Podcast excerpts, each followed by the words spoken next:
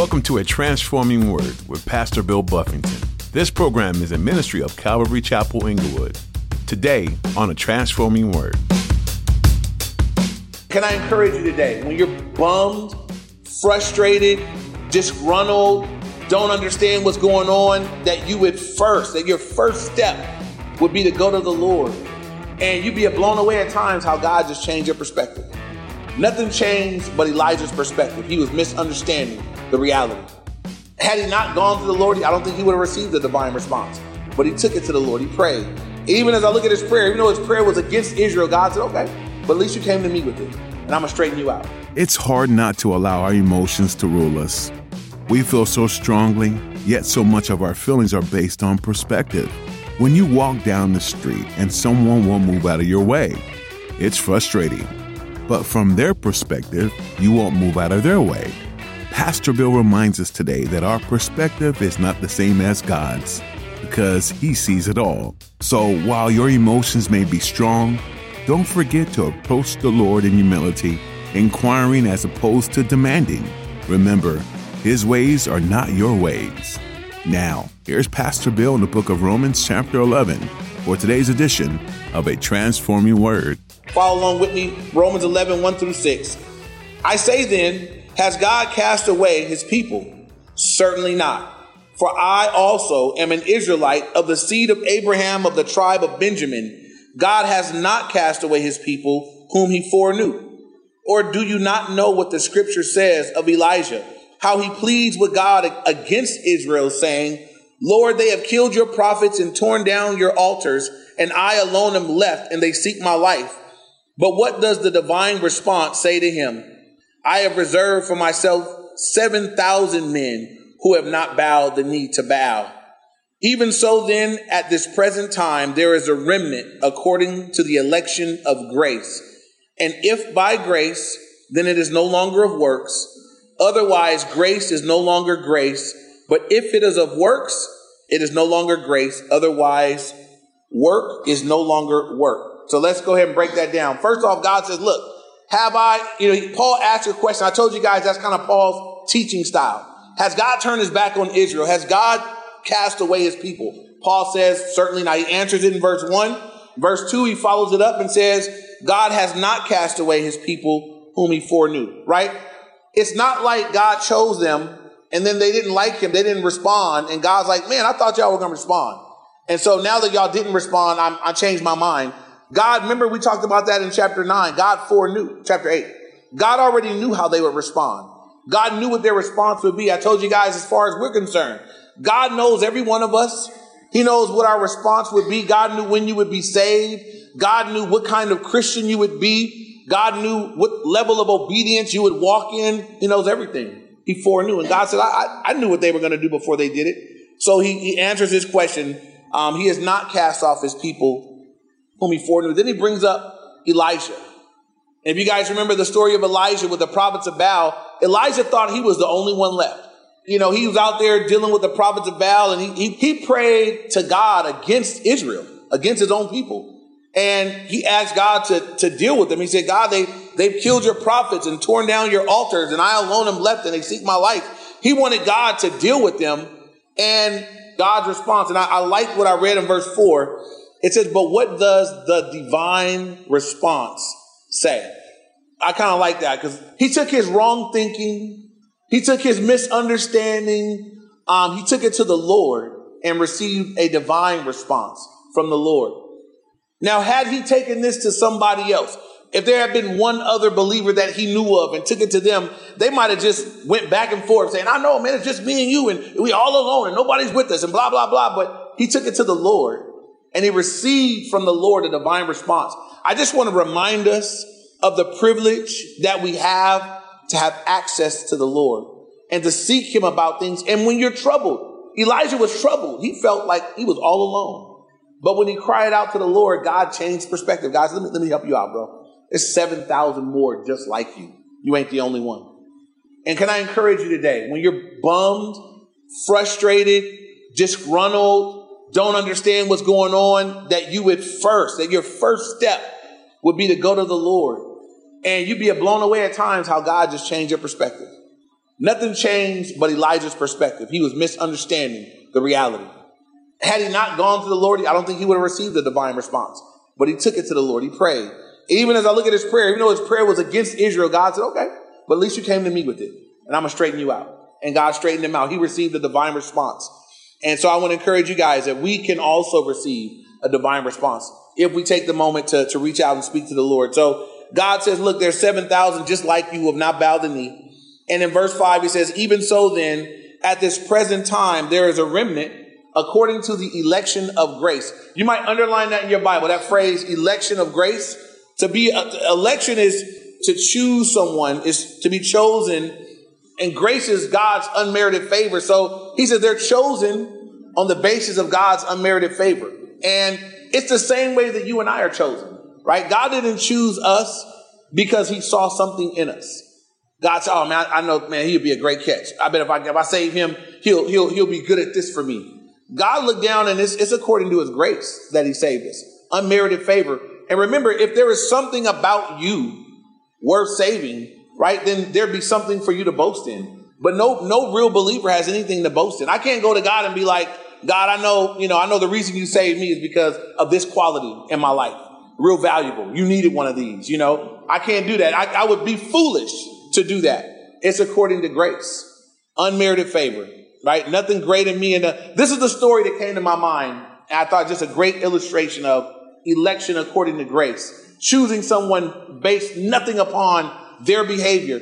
If you look in the book of Judges at the story of Gideon, and I believe it's like chapter 6, 7, 8, 9, or 7, 8, 9 of Judges, when God came to Gideon, the Israelites were being bullied by the Midianites. They had been disobedient. God was letting the Midianites come and bully them. So imagine they're an agricultural society. They would till the ground, sow the wheat. Harvest time would come. They would go get the wheat. And when, after they collected all the wheat and were getting ready to start, you know, harvesting it, the Midianites would come and be like, thanks very much. And they would take it all away. The people of God had got themselves into this. So when God came to, uh, Gideon, Gideon was in a wine press. A wine press is, is hidden so you could, you know, stomp wine out. He was in the wine press doing the wheat so that the Midianites wouldn't find him. And as he's in that position, because he's afraid, God shows up and says, You mighty men of valor. And I look at that story and I think, there ain't nothing mighty. I mean, this is this guy, even his own confession when God tells him what he's going to do, he says, Look, I'm from the weakest clan and I'm the weakest one in my family. So it'd be like being the worst player on the worst football team and being told that you're going to lead your team to an NFL Super Bowl. The worst player on the worst team. I'm not going to even start the, the battle about who that is, but you know, you take the worst player on the worst team and someone telling them you're going to lead your team this year to the Super Bowl. It would be laughable. That's Gideon. There was nothing about him at that moment that said, this guy is going to be awesome. But God's able to see, this is something we ought to all know. God is able to see what we can be and what we will be, not what we are. He sees beyond. So I think that's how come he can love some of us. Some of us can be ugly right now, but God knows what we will be. He knows where he knows where he's going to get us. And thank God that he sees the finished product and many times treats us accordingly. But that's with the election according to grace. God chooses according to his unmerited favor. Nothing really great about us up front, just his grace, his goodness, his undeserved goodness. And in verse 6, he explains that if it were works, it couldn't be. You can't have both. They're, they're the antithesis of each other. It's either grace, you didn't deserve it, or it's according to works, which means that God doesn't get the glory. And so, verse 6 again, and if by grace, then it is no longer of works. Otherwise, grace is no longer grace because you earned it. But if it is of works, it is no longer grace. Otherwise, work is no longer work. So, um, you really can't have both. I really can't be chosen and right with God according to my work and grace. It's one or the other.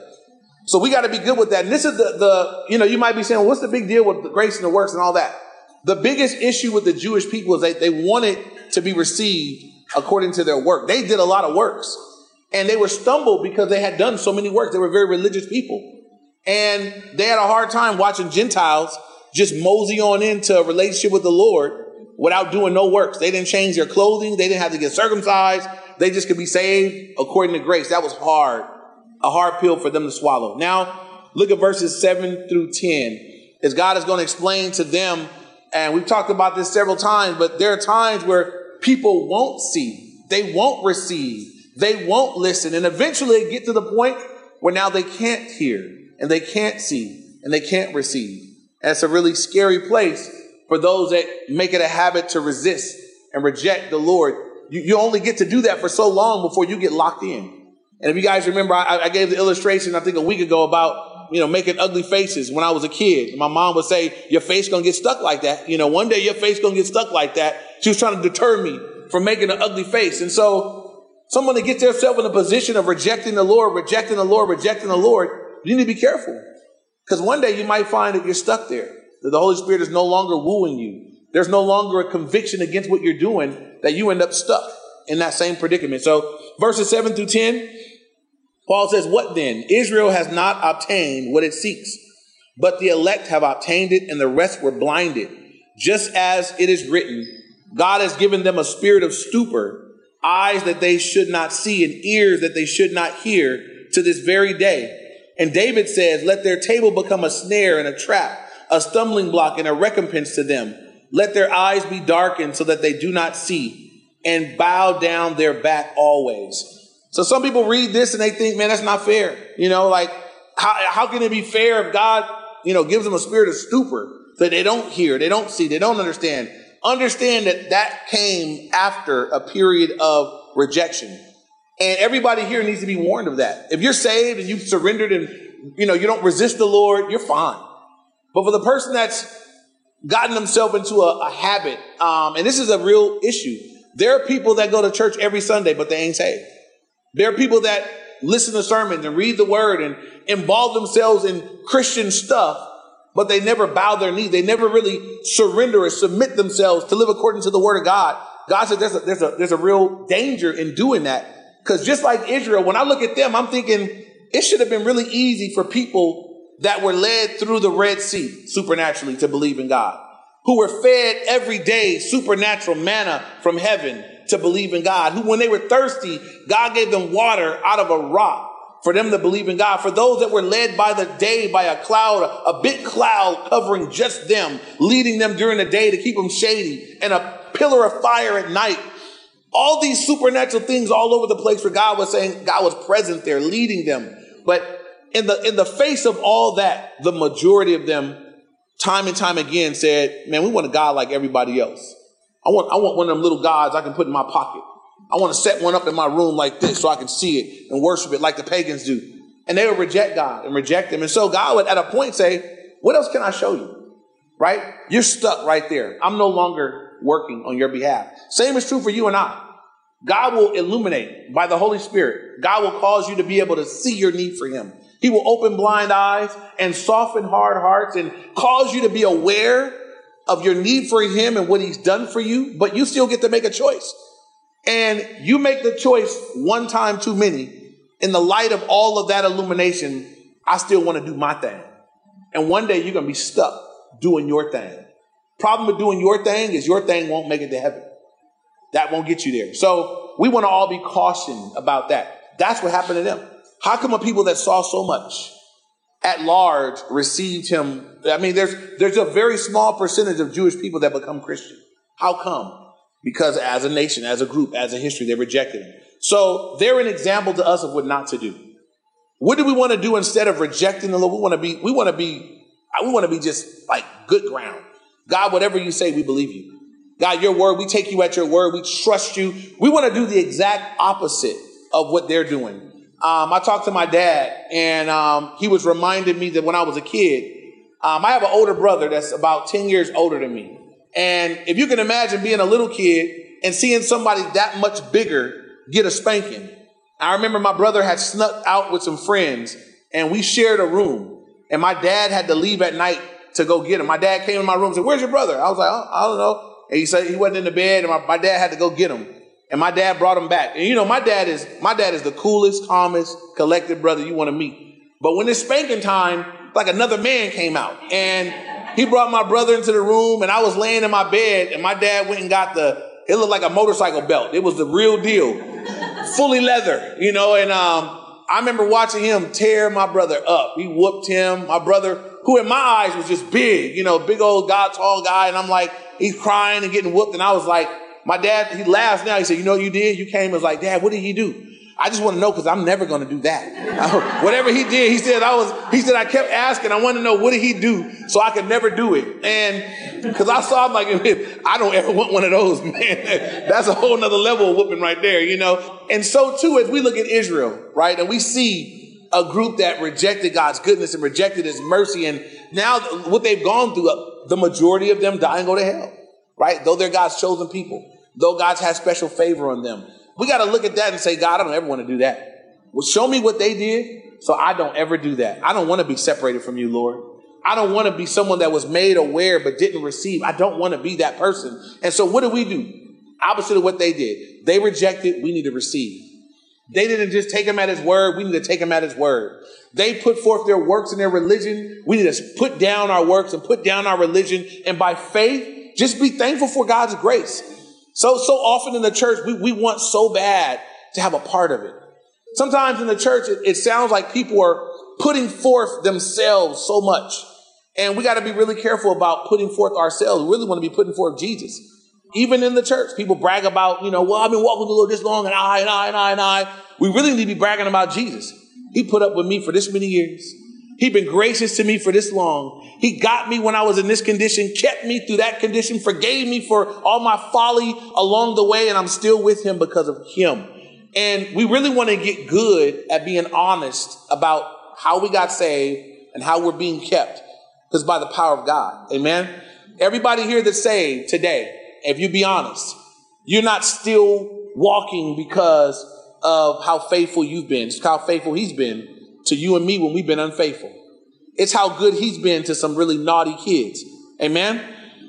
So we want to keep that in mind. As you're ministering to people and talking to people, I don't want to boast me. I need to boast up Jesus.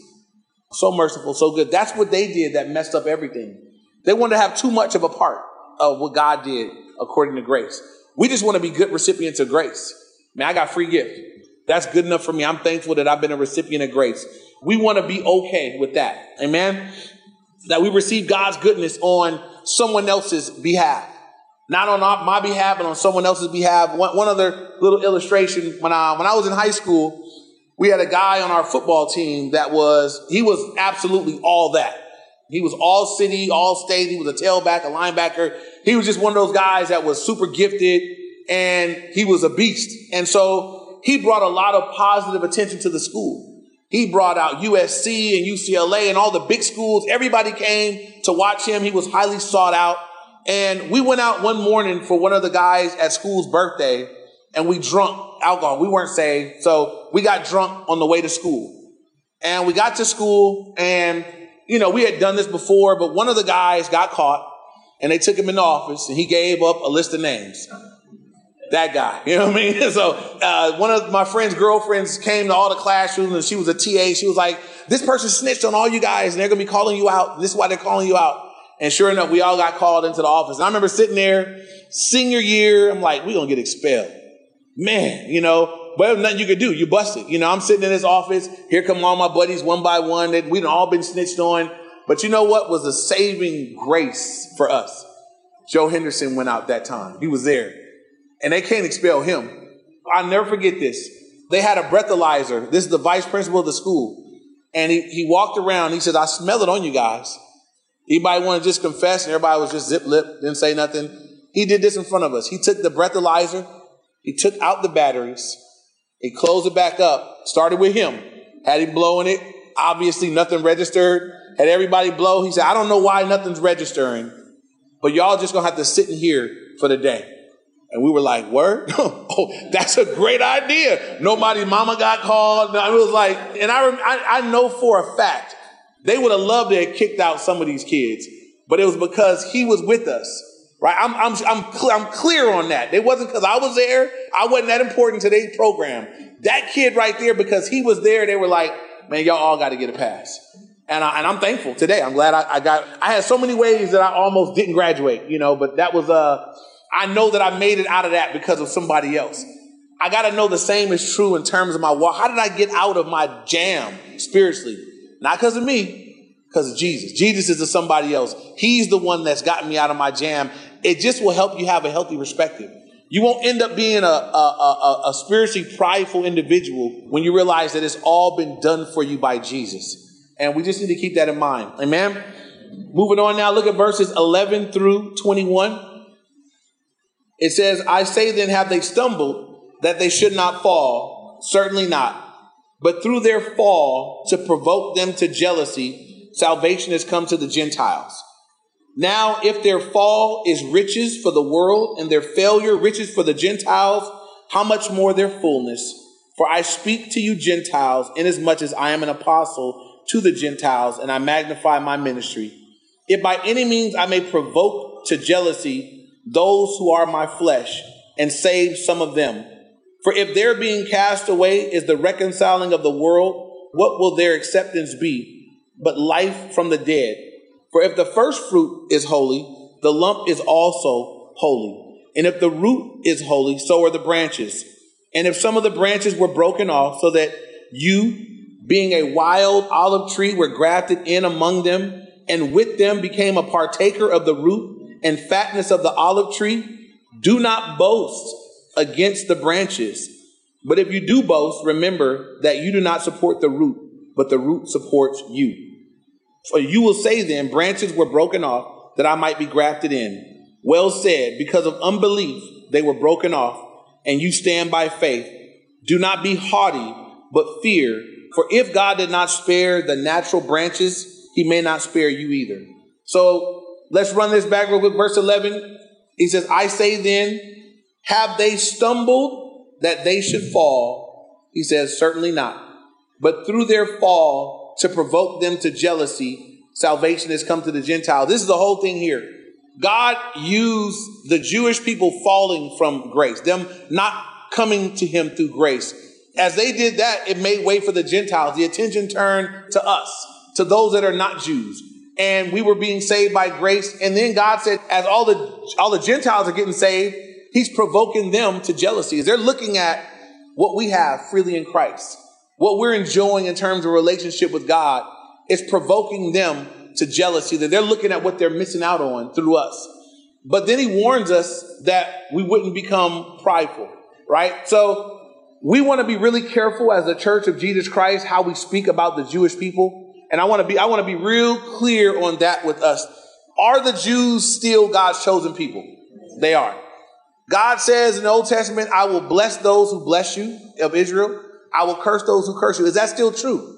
It is true. That's why I always pay attention when we're having elections and people are getting brought into office at what's their attitude towards the Jewish people. Because God said, I'll bless those that bless you. I believe that America has been in a blessed predicament for many years because we're one of the nations that have stood by Israel. Because God said, look, I'll bless those that bless you and I'll curse those that curse you. They're still God's chosen people. Why is God preserving them? Because all you, for you guys that study the book of Revelation with us, as you come to the end times and the church is raptured and taken away, we'll, we'll actually we'll see this later on in the chapter. During the tribulation period, that's when the Jews at large are going to finally wake up and say, "Oh no, they're going to get saved during the tribulation period." There are going to be tons of Jews during that period of time that finally, like the light turns on, they realize that they've, they've had it wrong and they're going to get saved. They're going to evangelize. They're going to be going out so God says, look, I, I got a plan for them that goes all the way to the end. But meanwhile, I'm working with the church. I'm working with those that will come by faith. I'm working with those that will that will come to me according to faith. So yeah, they've stumbled, but God said it's not a complete fall. They stumble, they've fallen, but it's, it's just made room for us, the Gentile church, and God is provoking them to jealousy through us.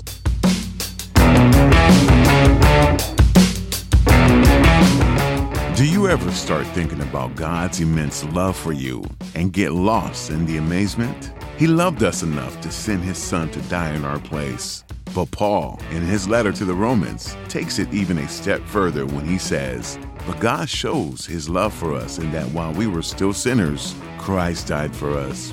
God didn't look at humanity and think we were doing such a great job on our own. He looked at us and saw that we were broken sinners lost in rebellion, and He loved us anyway. If you haven't yet made the decision to follow Him, know that He is looking at you and loving you. He loves you just the way you are today. If you like to learn what it means to follow him, you can call or text us at 310 245 4811. We love to walk you through the story of what God has done to offer you salvation. Once again, that phone number is 310 245 4811. You've been listening to Pastor Bill Buffington on A Transforming Word. Pastor Bill is working his way through the book of Romans in this series, a book filled with wisdom and instructions for life. If you missed a message and want to go back, you can find all our messages on our website, calvaryinglewood.org. That's calvaryinglewood.org. Look under the media tab for links to YouTube and our mobile app. You can also find us on Facebook and Instagram. We look forward to connecting with you again. Meet us right here next time for another great message on a transforming word.